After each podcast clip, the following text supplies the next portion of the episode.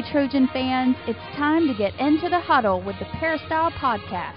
The Peristyle Podcast is your weekly ticket to USC football and recruiting news. Don't forget you can download the podcast 24/7 at our new website, peristylepodcast.com. And now, here's the host of the Peristyle Podcast, USCFootball.com publisher, Ryan Abraham.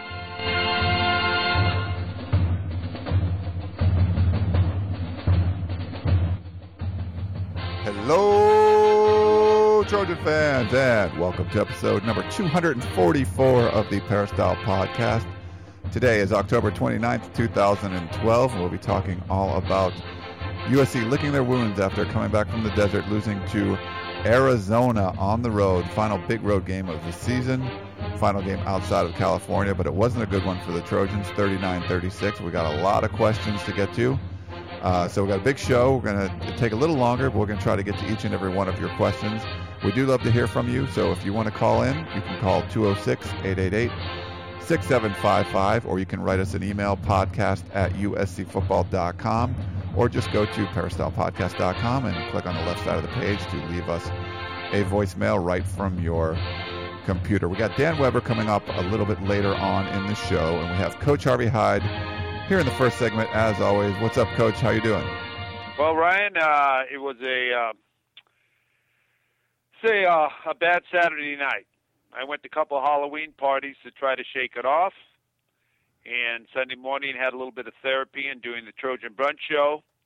But it's very disappointing, I think, to most all Trojan fans, and I'm just a Trojan,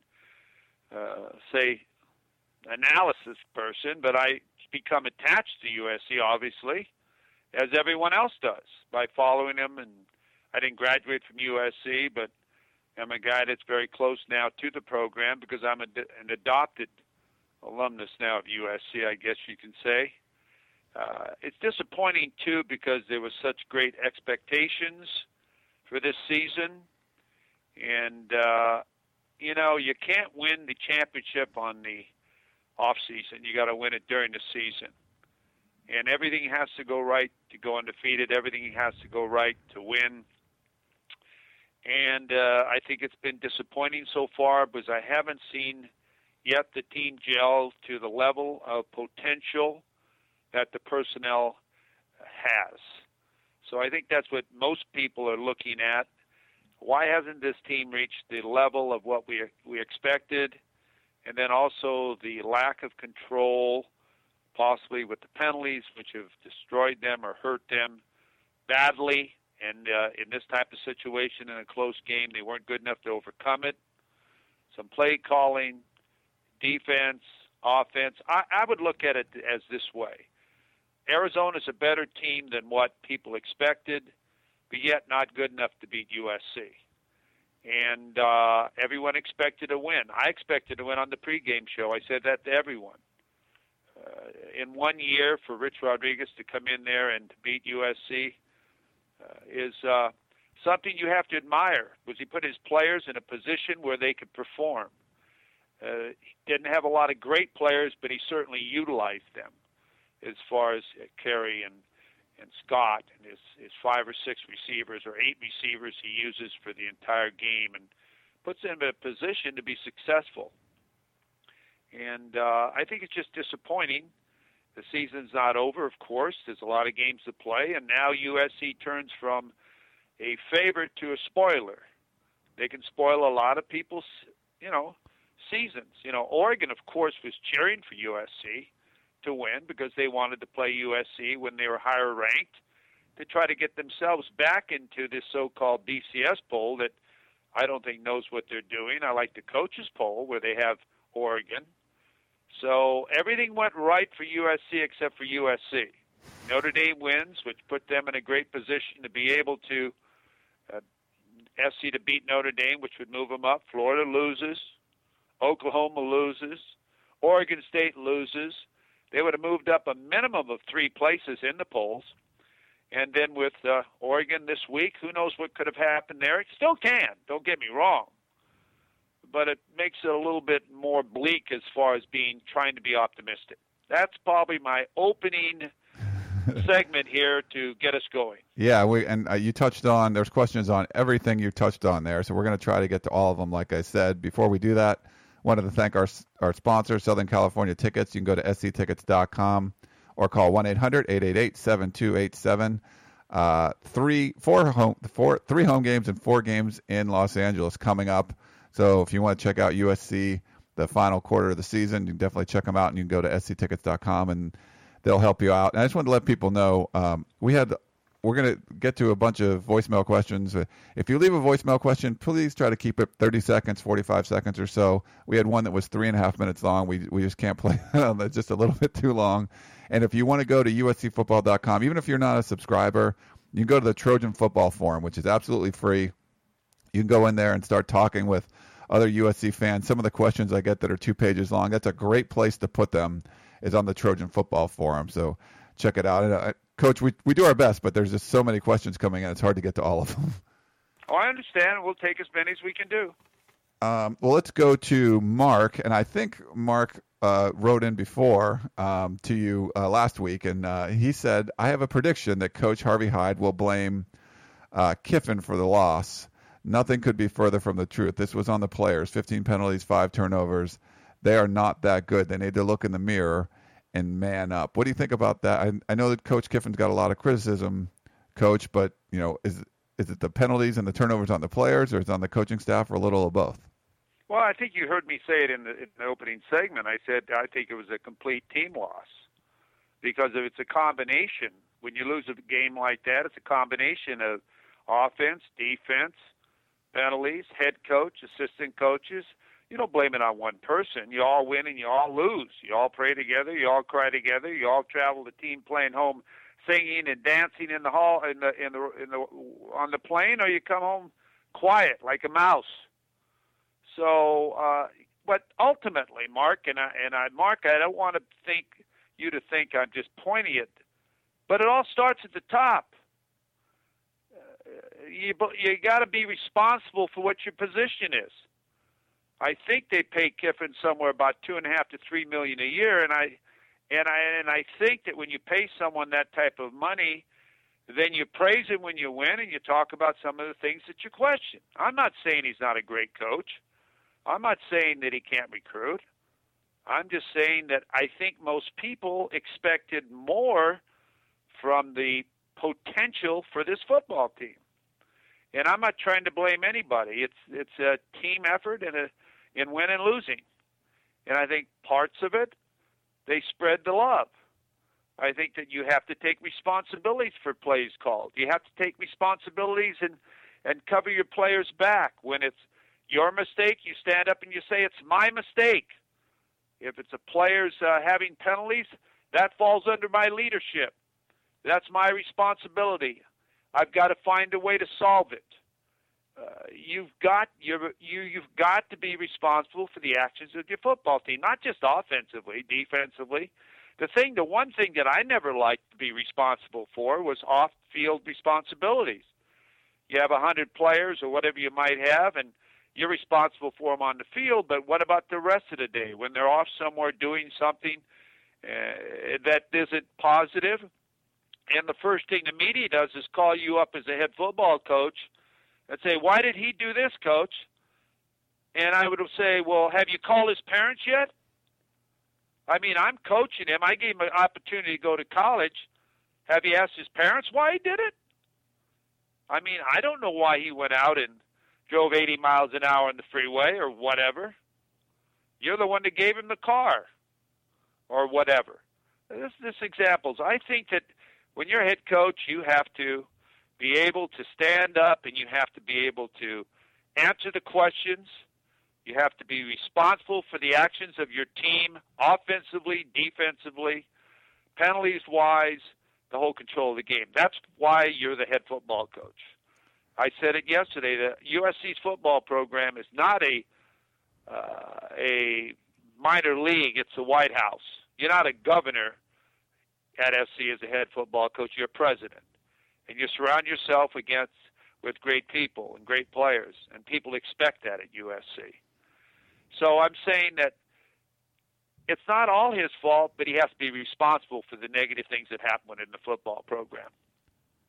Well, let's stick on the coach. We have to get to all these things, but the stick on the coaching aspect. Bill and the OC. I'm going to play you a voicemail question too.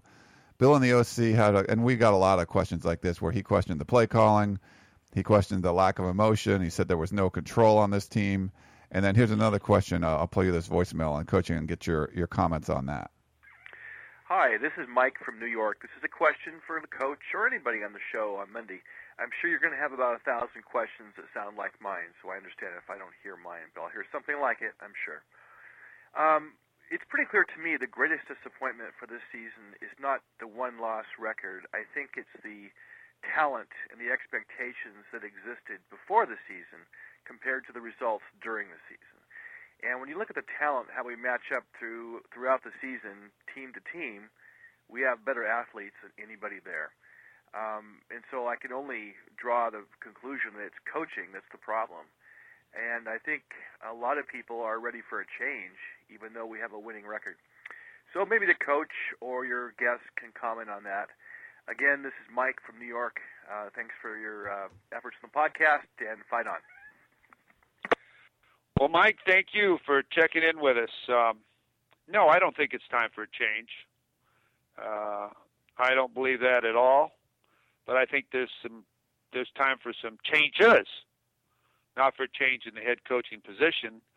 I think that right now people are looking at all the negative things that have happened, and it's easy on Sunday morning and Monday morning to rethink things over and say, I'd have done this or I'd have done that.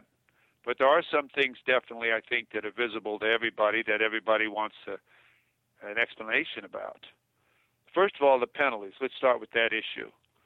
People ask me all the time about the penalties, and I've been thinking about it hard. And I think basically, I think Coach Kiffin, and of course I'm not being critical, but I'm just giving you my opinion on what I think.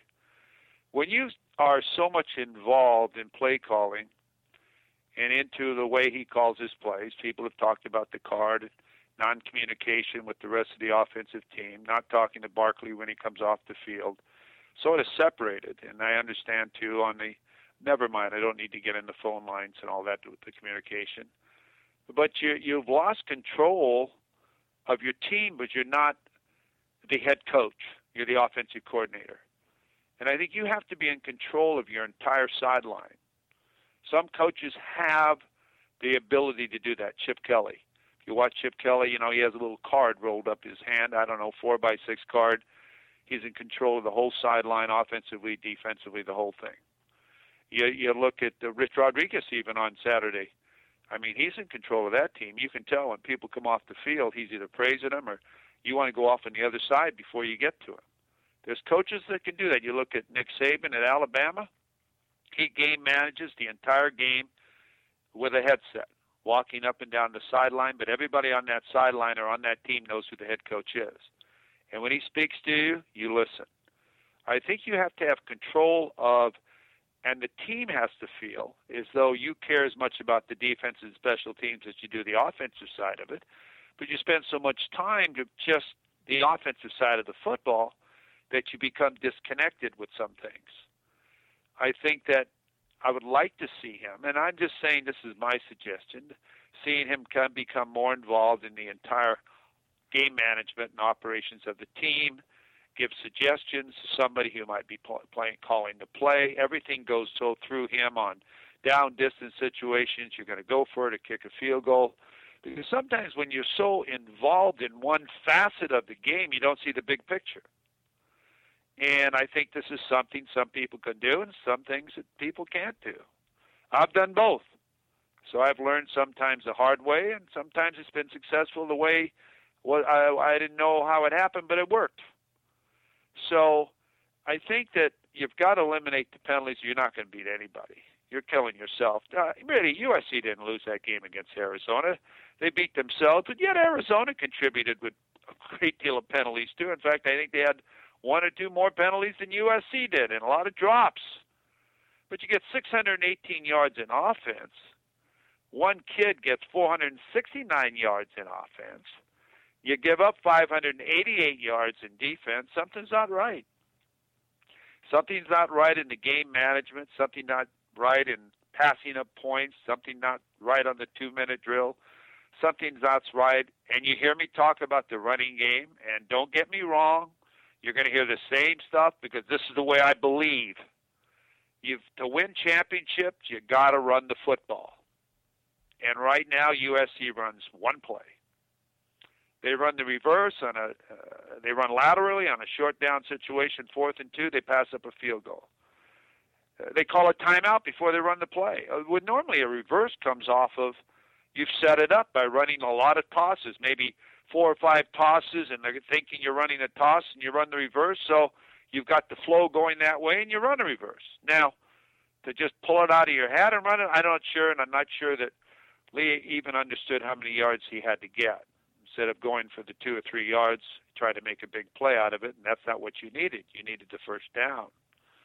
To go on 4th and 2 early in the game on the 15-yard line instead of taking the points and missing the pass is a big gamble. Why? That's all I say, why?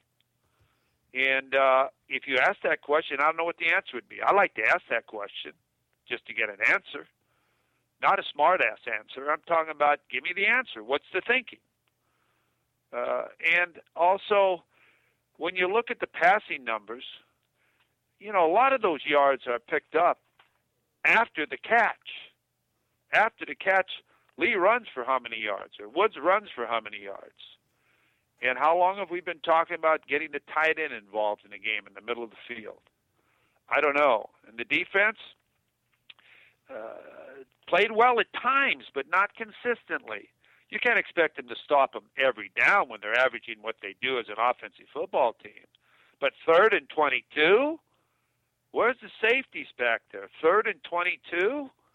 I mean, that's unbelievable. So there's certain things like that that you look at and you say, what's going on? And I think Coach Kiffin's an outstanding young man. I like him. Should there be a change? Hell no. Should there be some changes within the structure of the program? There always should be on any staff. That's well ended. Well, there's a couple more questions on the coaching thing. We'll probably have to go through these a little bit more rapid fire. All right. I better do rapid fire then. Do me some rapid fire. But I wanted to read what John wrote. He's from class of 2000. He said, after Saturday's disappointing loss, I'm sure we'll receive plenty of messages highly critical of Coach Lane Kiffin and his staff. Some may even call for their dismissal. I think it's important for Trojan fans to keep in mind that Coach Kiffin and his staff are dealing with unprecedented set of circumstances, having to deal with, and they have to figure things out as they go. I think overall they're doing a great job. While it's frustrating to see the team lose the way they have, people need to take a step back and realize that almost no other program in the country could handle the loss of scholarships and bowl games the way USC has. You can be critical of the results on the field, but you also have to give Coach Kiffin a lot of credit for how he's handled all the sanctions. USC has no shot at playing for a national championship this year, but all things considered, how realistic of an expectation was a national championship this season? Those who want to see Coach Kiffin go should be careful for what they wish for. There aren't too many coaches who could put their program in a situation with such high expectations when the NCAA tried to completely ruin them. That's from John, the class of 2000. John, you're right. Since he's been at USC, he's been under complete scrutiny. When he arrived, 8-5, 10-2, great year last year, and people expected more because he had a great year last year, and everybody except for Kalil came back. And the off season, of course, was such highly publicized that everyone expected him to go out and get it done. I agree 100% with that. But when you don't utilize your personnel. And you don't see, my feeling is USC should be undefeated. Why should I kid you? They should be undefeated. Stanford's a good football team. The Pac-12 is a much better conference than it's ever been before. But to use excuses about we don't have as many scholarships. Now, down the road, yes, but not now. Everybody coming back. Would they have 19 starters coming back from a 10-2 season? So those shouldn't be excuses. You don't need excuses. And another thing, too, there's been too many off-the-field controversial issues that don't even relate to winning and losing, from the reporters on the field and the injuries and the teams not being able to come around and walk around the Coliseum before they play USC, and all of those type of issues that are not related at all to the football program. Why care about the number changes? Well, don't get me wrong, but that's not important about winning and losing, what number someone wears. And, of course, the media is making a bigger deal out of it than what it was. But those things draw criticism to you. And I know it's within the structure of the rules, but coaches, say, what are you doing? This is, what are you trying to, fool us or beat us? USC doesn't have to fool anybody. They just got to beat you. They've got a great traditional program. They got to line up and smash you. Be the hammer, not the nail. And I think sometimes these kids try to prove too much after the play. And I think that these kids need to be told, play the play during the play, not after the play. I don't want to see your mouth running. I don't want to see you trying to tell me how good you are or taunting people. I want to see you put your energies into the play, and they've got to be told in a way players understand what you're talking about. It's no please, you're embarrassing the school. I mean, yeah, everybody understands that. I think that it's what you call respect, and it's what when I say something, you do it. I don't ask you to please do it. And today, a lot of kids read the newspapers, and they expect, hey, coach, I'm a number one draft choice. You may be a number one draft choice, but you sure as hell ain't going to be if you're not playing. So I just think there's got to be some of that, too, within the program. Pretty good rapid fire, coach. Well, that was pretty long, but that I got a lot of bullets. Right. Okay. Here, we'll go through another one. This was an interesting. I'll stay longer if you want me to. Don't worry. This was an interesting question. I'll play. This will be the last one about coaching and all of that. Here you go. Hello, Ryan. This is Guy. I wanted to ask about either any of your guests the parameters of considering the replacement of a head coach at USC.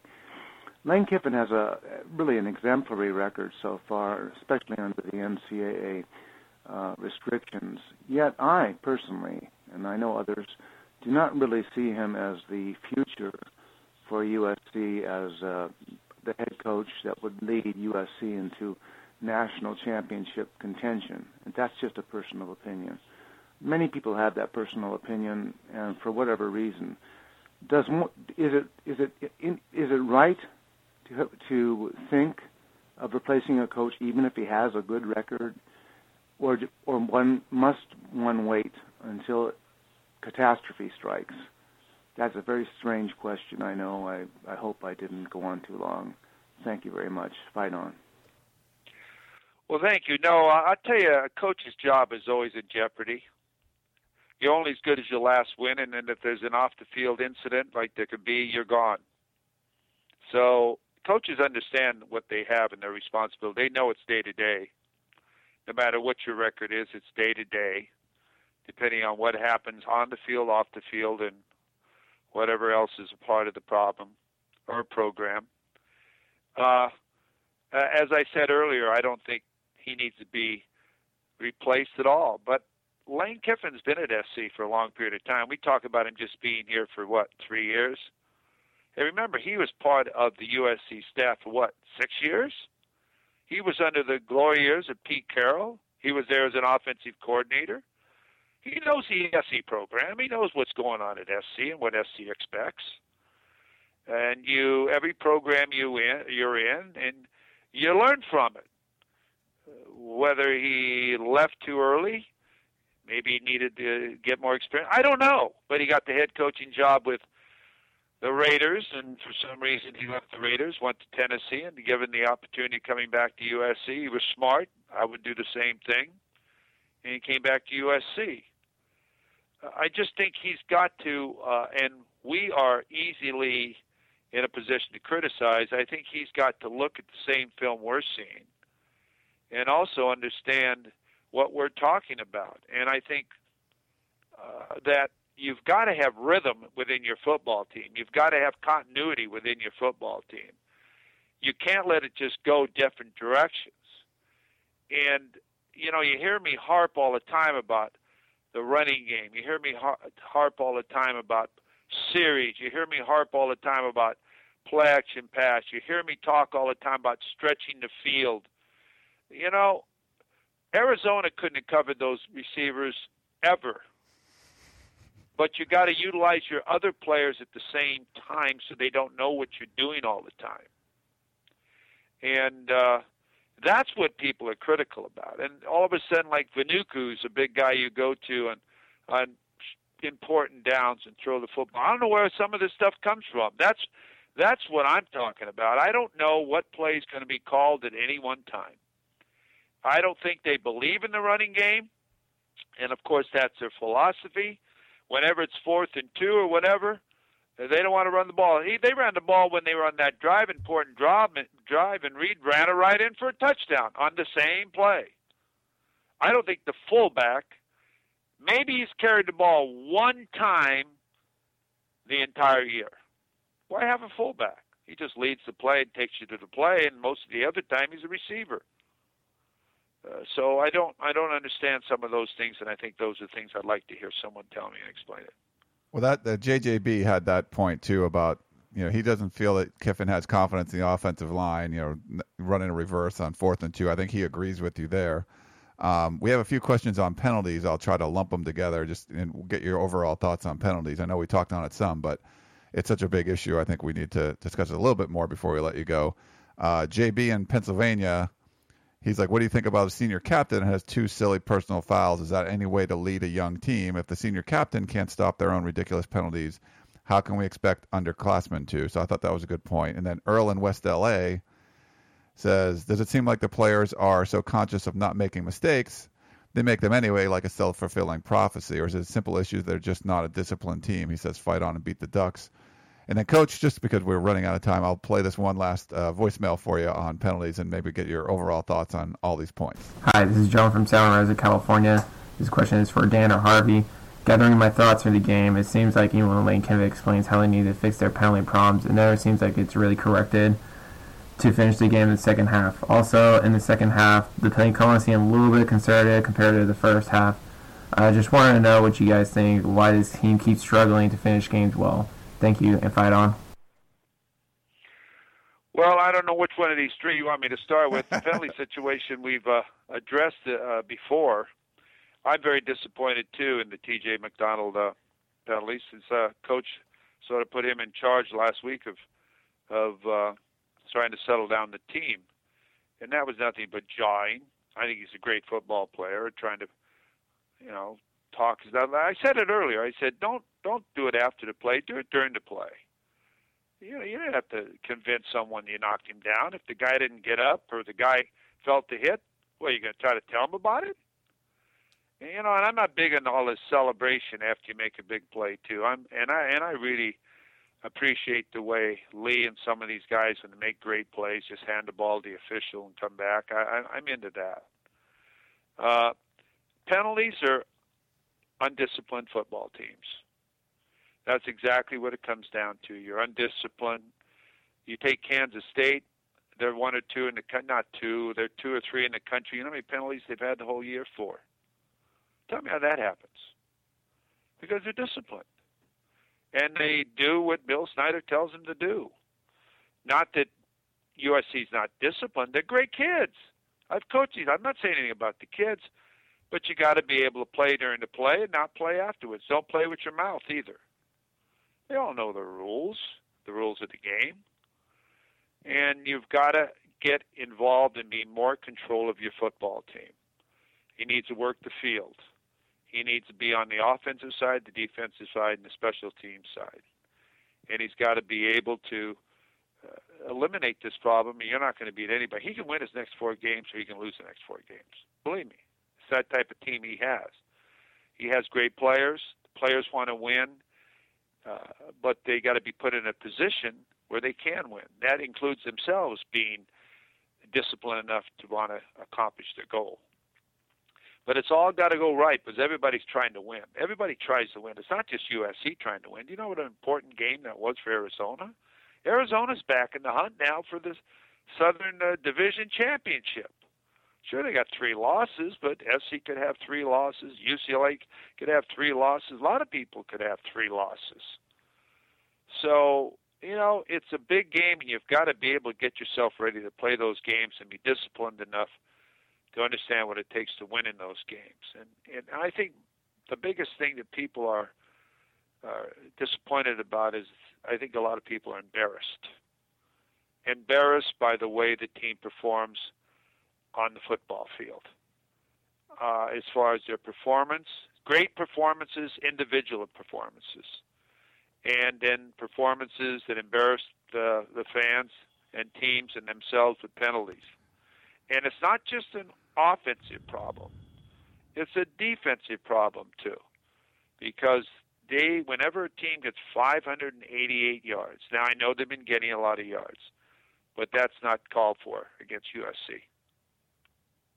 No, I agree, Coach, and I think you could see and feel the frustration in the USC fans out there from all the questions we got. We didn't even get to all of them, but it's a level of they know that this team, I think it just comes down to they know there's a lot of talent on this team, and they're not really seeing it, you know, on the field, and it's tough. I mean, I can understand expectations are one thing, but when you see a guy like Marquise Lee put up those kind of big numbers, and you know, Matt Barkley set a record, you know, for total yardage in a game. No USC players ever had more yards than what Matt Barkley got on Saturday, and to lose like that, you can just feel the frustration with everyone, and it's tough. It is tough, and you know, I think this team is too much into records. I mean, I've been hearing about records the whole year. You got to worry about wins and setting records against Colorado. And this is by an accident, this record this week. This isn't one that was done purposely. They almost had to have these passes to be able to stay in the game. But having a game plan that's simple, having a game plan where you're able to use the great athletic ability of your players is what's necessary. How many plays did Arizona run? I can ask you, how many different plays did they run? They ran carry right, they ran carry left, they ran Matt Scott up the middle on straight runs, they ran him on some draws, and they ran to keep. That's it.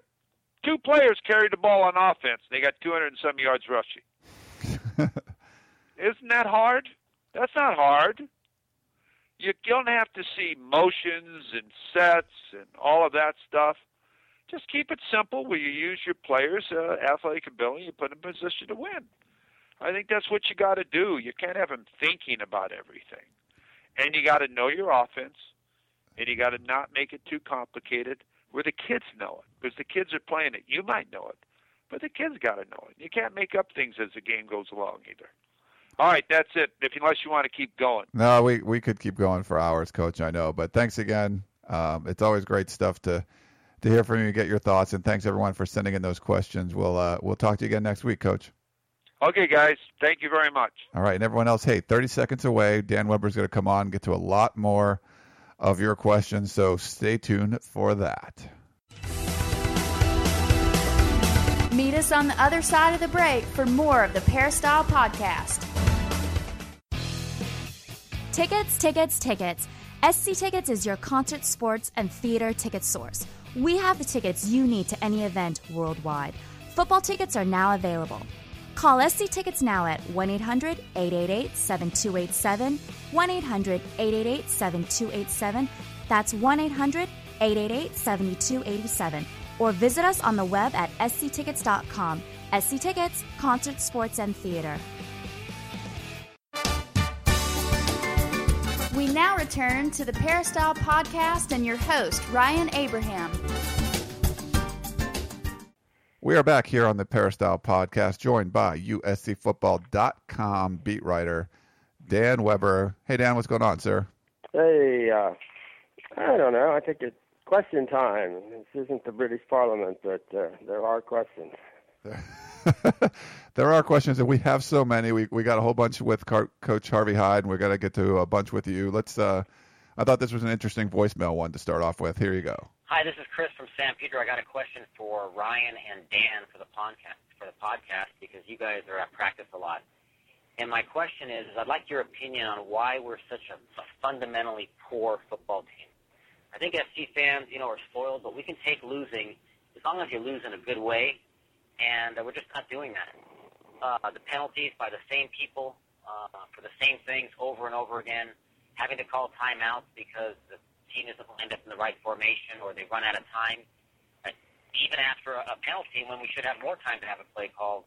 The total lack of being able to run the ball against the worst defense in the country in short yardage, and the totally blown coverages, 3rd and 22, 60-yard pass play. So I really like your comment on why we're such a fundamentally poor team and what you think could be done about it, because I think that's something that SC fans aren't going to take. Thanks again for all your time, and help me learn a little bit more about the game, and hope you can offer some insights based on your viewing practice day in and day out, and maybe even doing other teams' practices and how they manage the game themselves during the game. I know you guys analyze it really closely. Thanks again, and pray for a miracle Saturday. Thanks. Chris, good comments. I think some of the problem is the focus seems to be on the plays, not the players. And I think you need players to make plays. And practice has to be about the players, not the plays. The game has to be about the players, not the plays. And I think USC is in a situation, if you look at the NFL, a lot of that focus is, everybody's got, how many $1 million in salaries, and everybody's got experienced players to some extent, and everybody's got, the players there, 40, 50, 60, 70 hours a week, and that's all they do is football. And so, you win on the margins maybe. You win on the little, the little adjustments, the little, wrinkles, the little, but that's not college football. And I think you can't just win with the focus on the plays. I mean, for example, I don't know that it helped being at practice last week, I mean, they practiced like they did for the Colorado game, which we thought was the way, we're taking, USC's taking 2 weeks, getting ready for Arizona and Oregon, and they're using the Colorado week to get more fundamental, faster, more aggressive, more attacking, a quicker pace. As you saw, Colorado game, all the procedures and the wrong lineups and the jumping, offsides and stuff like that went away. They were going fast, no indecision, no thinking too much. And then you come, they do that all week, and then you line up for the first play at Arizona, and they're all just standing there looking at the sidelines, waiting for somebody to give them something. And you saw that kind of half of the game. I mean, they went almost 40 minutes when they didn't score, in a game where they gained 618 yards, break all these records, and still had a 20-minute dry spell. It's not almost possible to do that. I mean, there's almost not enough time in 20 minutes to do all that they did, but they did. I mean, it's a team with different personalities, and almost looks like they're trying to do too many things, and outthink too much. The 4th and 2 reverse to Marquise. Lane loved that play. Get the ball into the hands of your hot guy. I think it's a terrible play. I hate it. What it says about what you think about your offensive line against three little guys from Arizona who haven't stopped anybody all year. What it says about your running backs. I mean, you put the ball in the hands of a wide receiver who proved on that play he's a wide receiver. He tried to take it, for the distance instead of getting the 2 yards. That's why you give the ball if you need to. You give the ball to a running back, and you have a running back you trust for two. I'd say most teams know what they can run on 4th and 2. We were kind of kidding one another in the press box. And does USC have any idea what play it wants to run right now? It's 4th and 2. Any idea? No, 4th and 2 could be anything. You know, you say, well, that's good. Could be anything. Well, it is if you can execute anything. I mean, it was a great play to draw up on the sidelines, the 87-yard potential, you know, double cut, pogo to Robert Woods, who, you know, if he catches it, probably the game's over. Unfortunately, they'd never run it in practice, and they were just off. Those are hard plays to run, you know.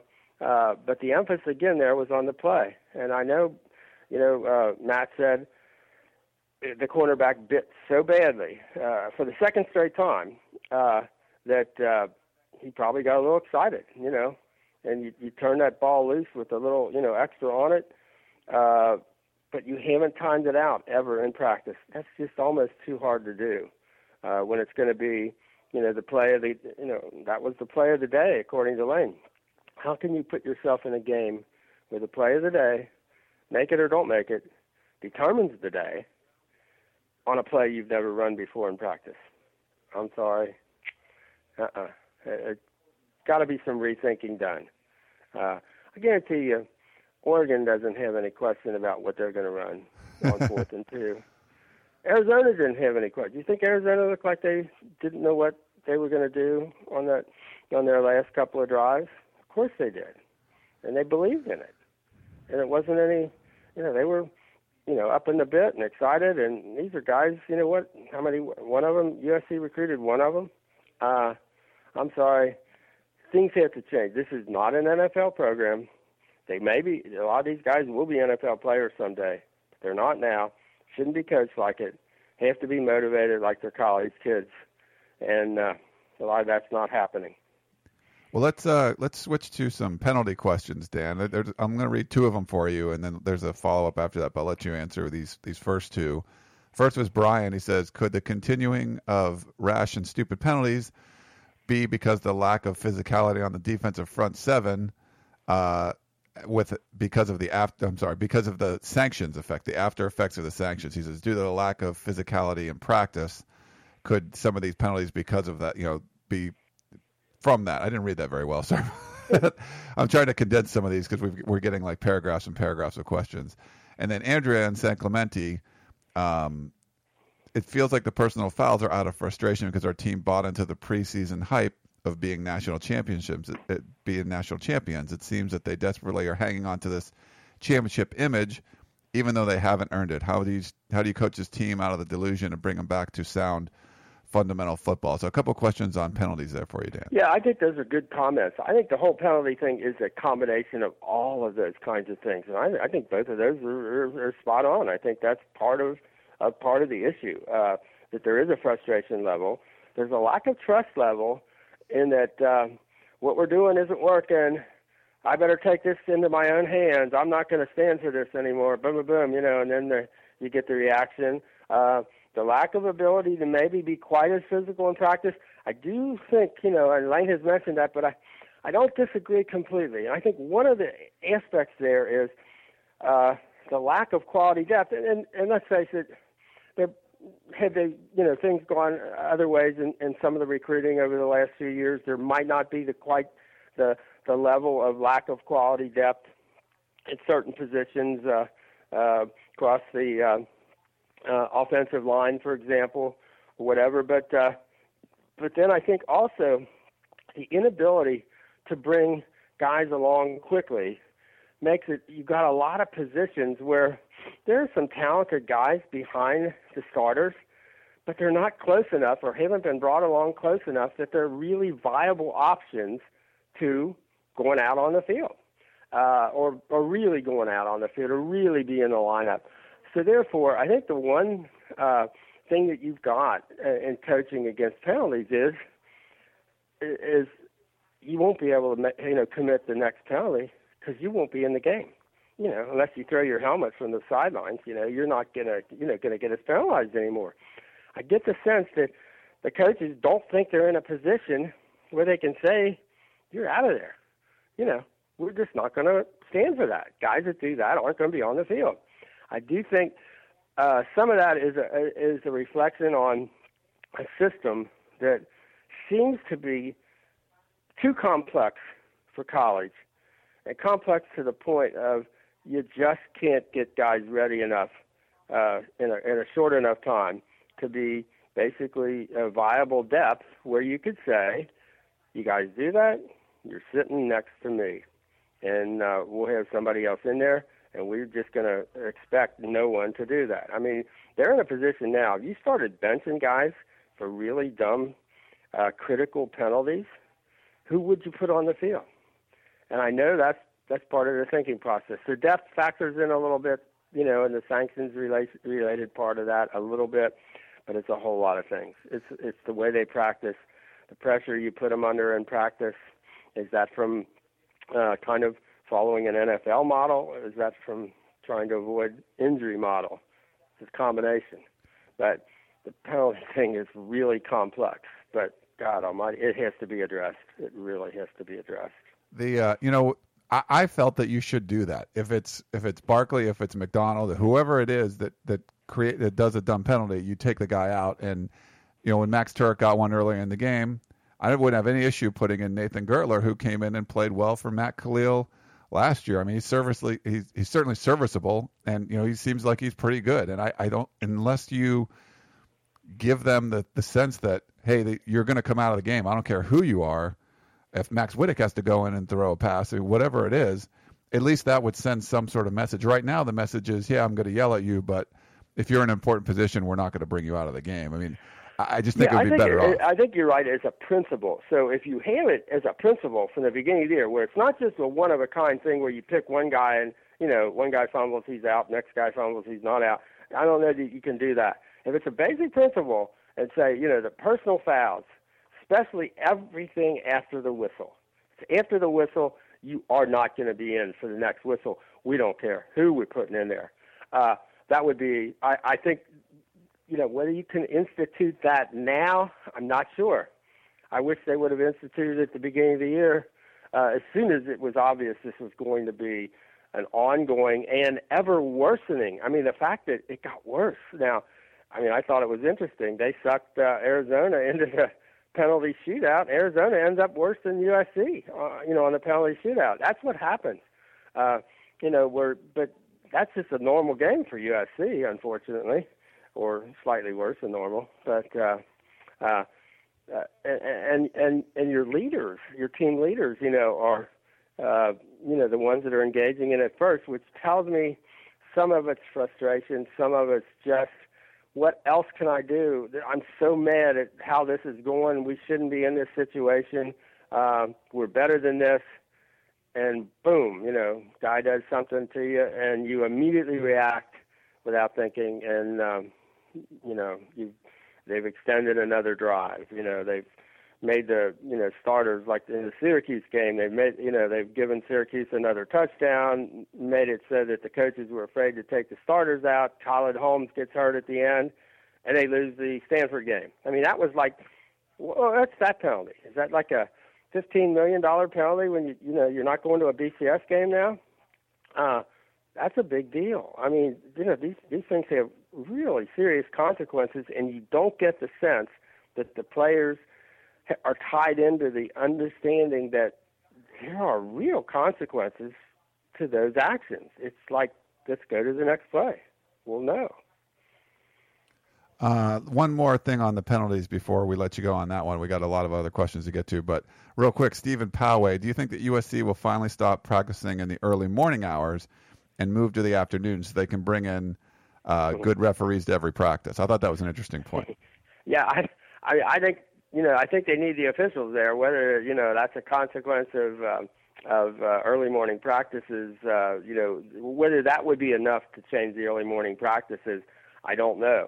It ought to be one of the factors, I think, you know, and maybe they need to, you know, make more of an effort to find those, you know, six guys in L.A. who they could use to, you know, who have a, you know, work the night shift or something. I don't know if there are enough of those guys around, but I think it would be, you know, really worth doing that search. But I would say this: if they change from morning practices, there will be other reasons, probably as much as the penalties look like a big deal. There are even other more urgent reasons possibly for doing that. You know, like the way it affects their academics a little bit, how it, you know, kind of throws them onto a different schedule from everybody else in school and that kind of thing. So hopefully they're reevaluating that, and we'll see, you know, where that goes.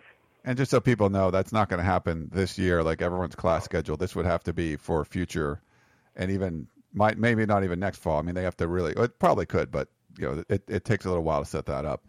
It would take certainly, till next fall. Here, we have a couple questions on kind of coaching. I'm going to read you one, and then I'll play you a voicemail, and you can let you respond to those. From Steven San Diego, he says, "When is Pat Hayden going to step in and suggest or recommend that Lane need to fill?" To find new coordinators. Monty has forgotten more than I'll ever know about football, but after 3 seasons, he still hasn't figured out how to stop the spread. Lane's conservative play calling in the second half is inhibiting our ability to put teams away. That's from Steve. And then here's another one. This is more about the coordinators. I'll play this one. This is Rich from Toluca Lake. Anger, no discipline, penalties, personal fouls, play calling, which lead to 3 quick questions. Number one, is it time for Monty Kiffin to retire and get somebody else? Number 2, is it time for Lane Kiffin to realize that he should be the head coach and get an offensive coordinator? And number 3, where was Curtis McNeil yesterday? I didn't see him for any rushes, and I don't know if they could have used him, but maybe it might have helped. Sure, enjoy your show. Any comments, updates on that would be appreciated. Right on, and hope we can beat Oregon next week. Take care. Bye. Okay, Rich, we'll go in reverse order there. Curtis didn't make the trip, or certainly we couldn't find him, and we looked really hard. He had one of those weeks where you're never sure with Curtis whether it's his migraine headaches or the concussion and the concussion testing. It was kind of an in-and-out week. I'm kind of treading lightly because I'm not actually sure how far we want to go in terms of what we observe at practice that are related to injuries.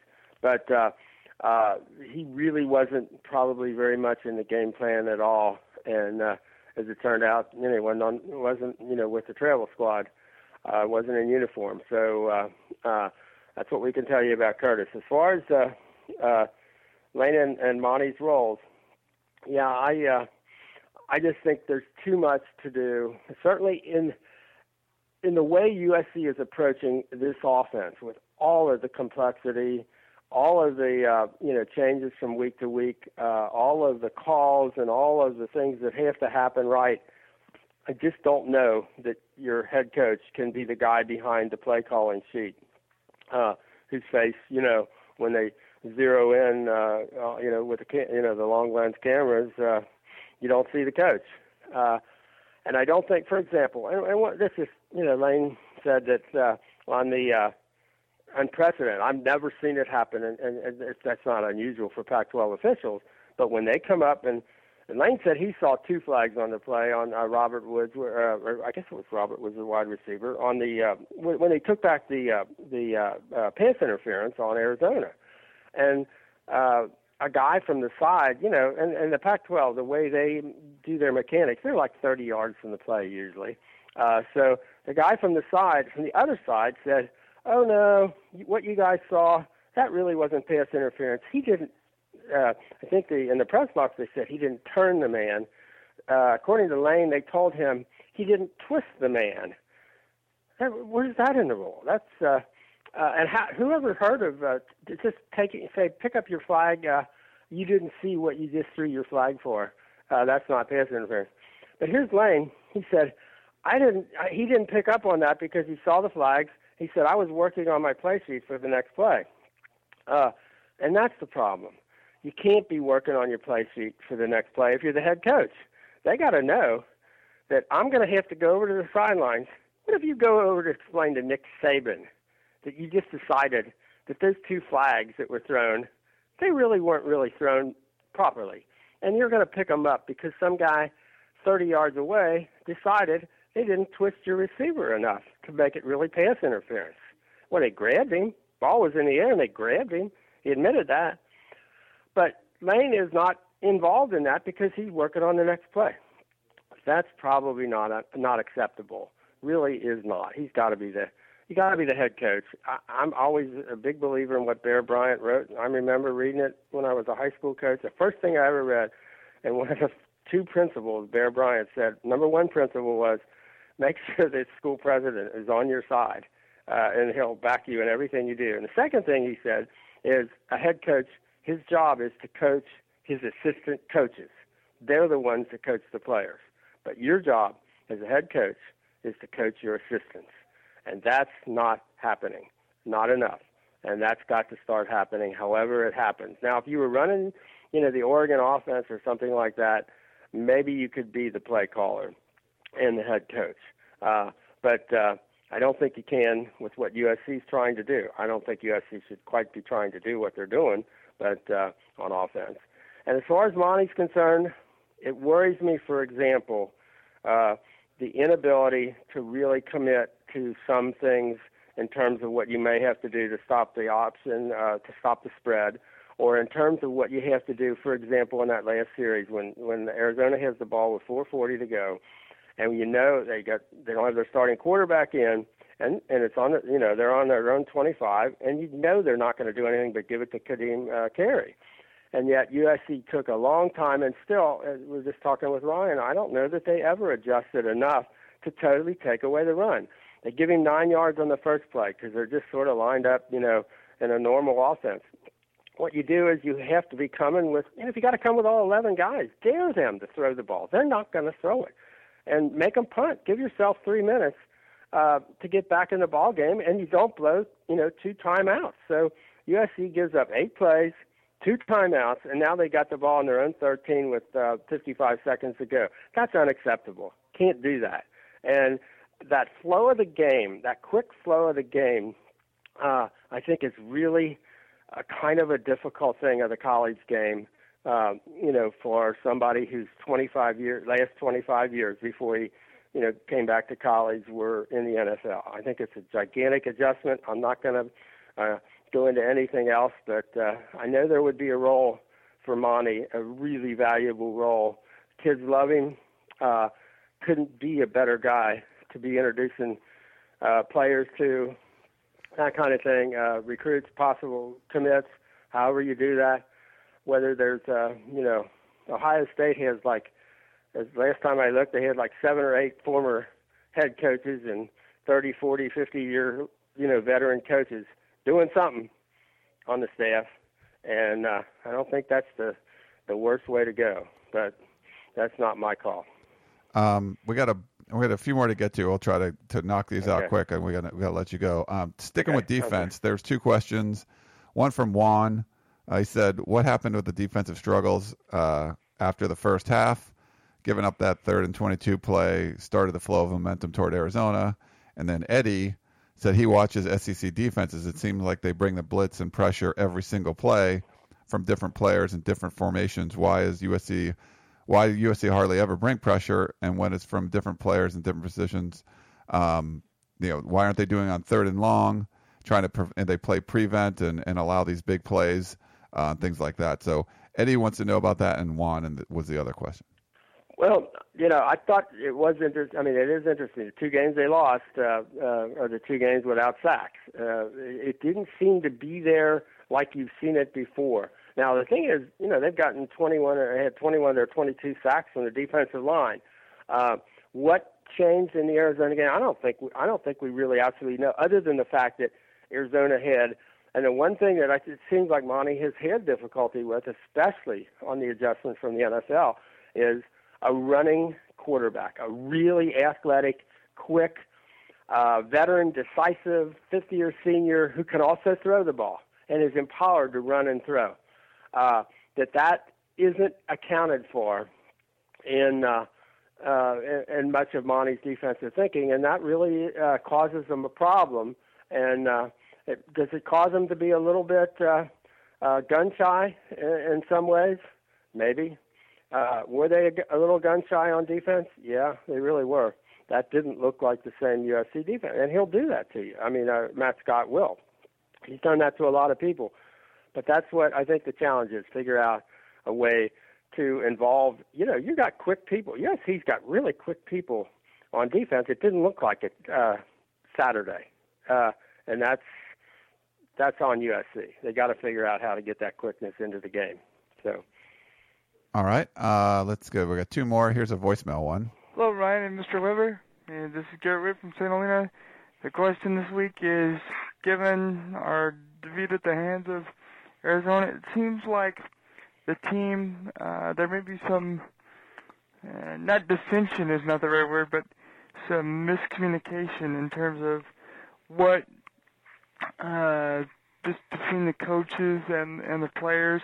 And it just seems that they're out of sync, and that maybe the problems that are manifesting themselves on the field go deeper than football, just in terms of, you know, getting messages across, specifically with the penalties, for example, and making the same mistakes over and over again.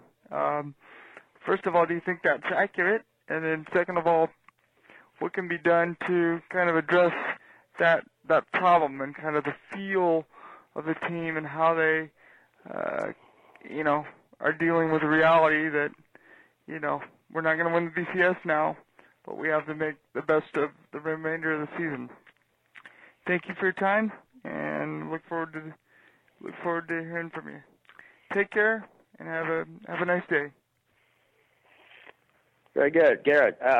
Good. You know, I think the issue, there's clearly an issue in terms of kind of it's a morale issue. It's a I think it's more a communication and confidence and maybe confusion issue where it doesn't look like everybody's completely sure of what they're supposed to do and how they're supposed to get it done. And then they kind of take the, you know, law into their own hands at times.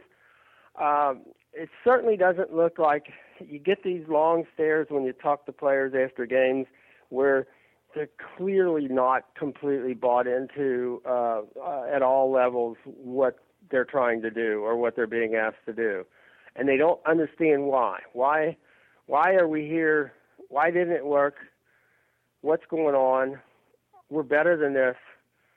And it looks like players are trying to figure it out for themselves. That's the problem. You can't have players trying to figure it out for themselves in the game, after the game, whatever.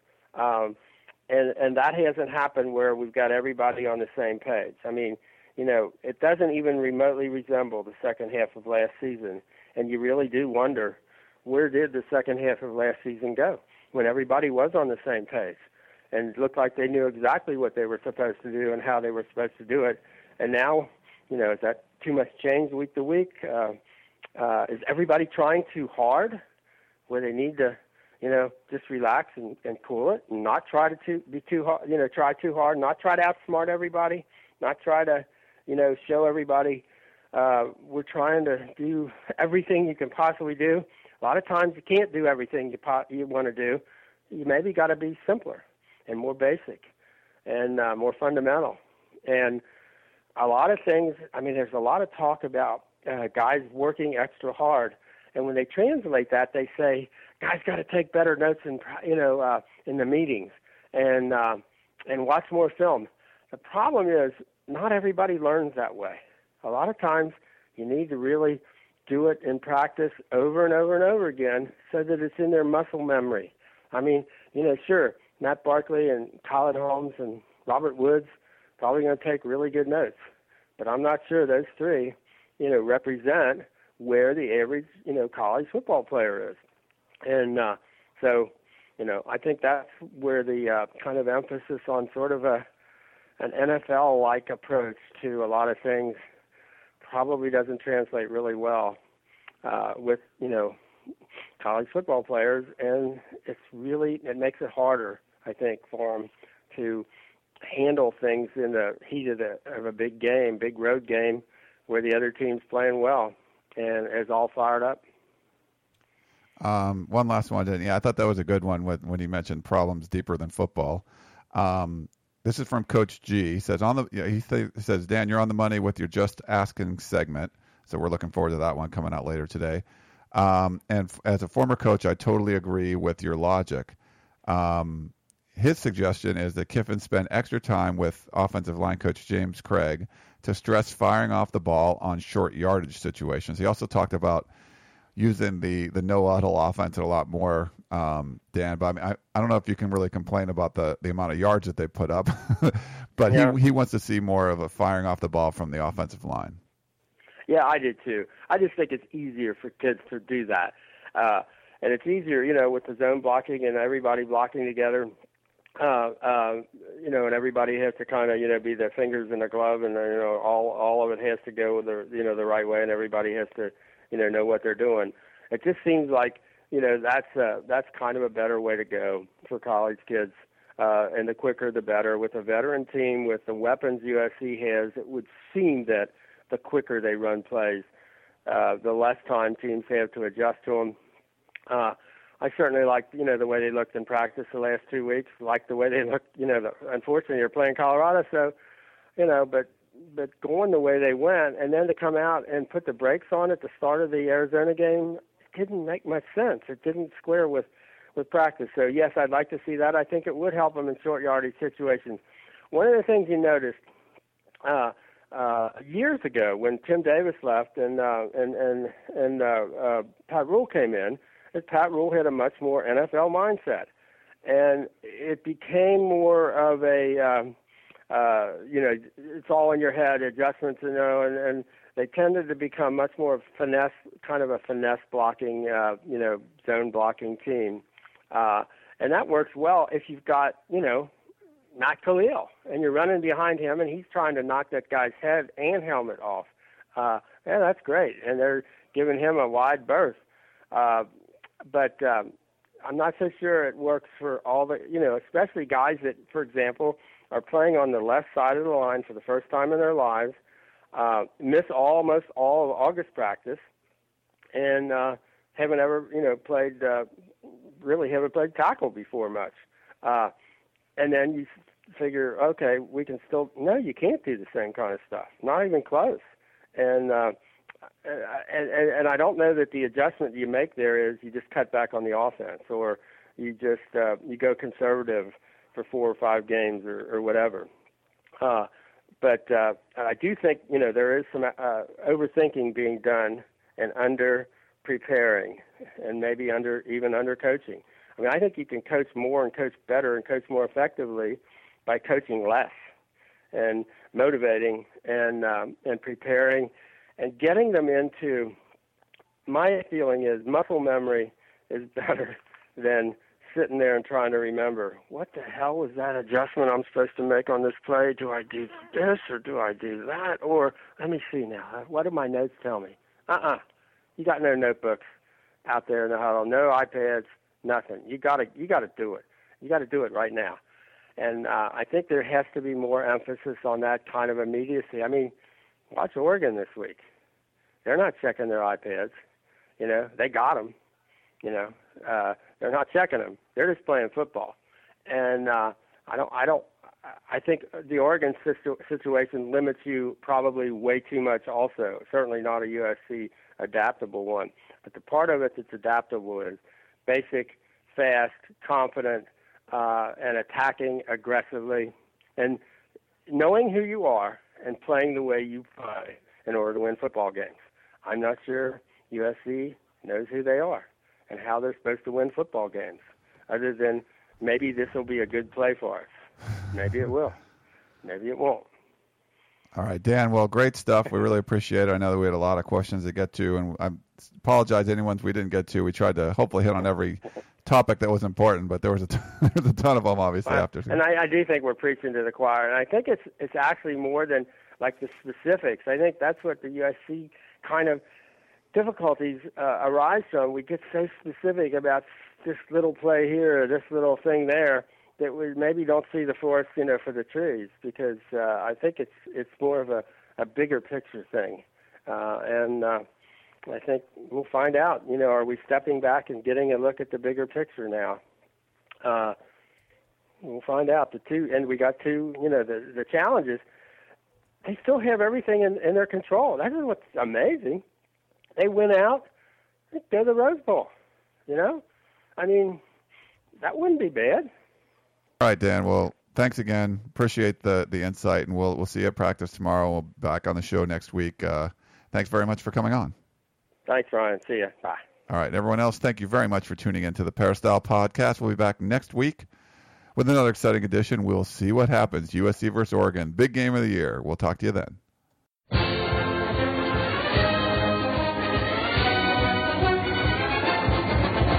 You've been listening to the Peristyle Podcast, presented by USCFootball.com. Be sure to tune in next week for the latest news on Trojan football and recruiting. And don't forget, you can automatically download the podcast directly to your iPod or MP3 player for free. Just click the iTunes link on peristylepodcast.com or search for Peristyle Podcast at the iTunes Music Store.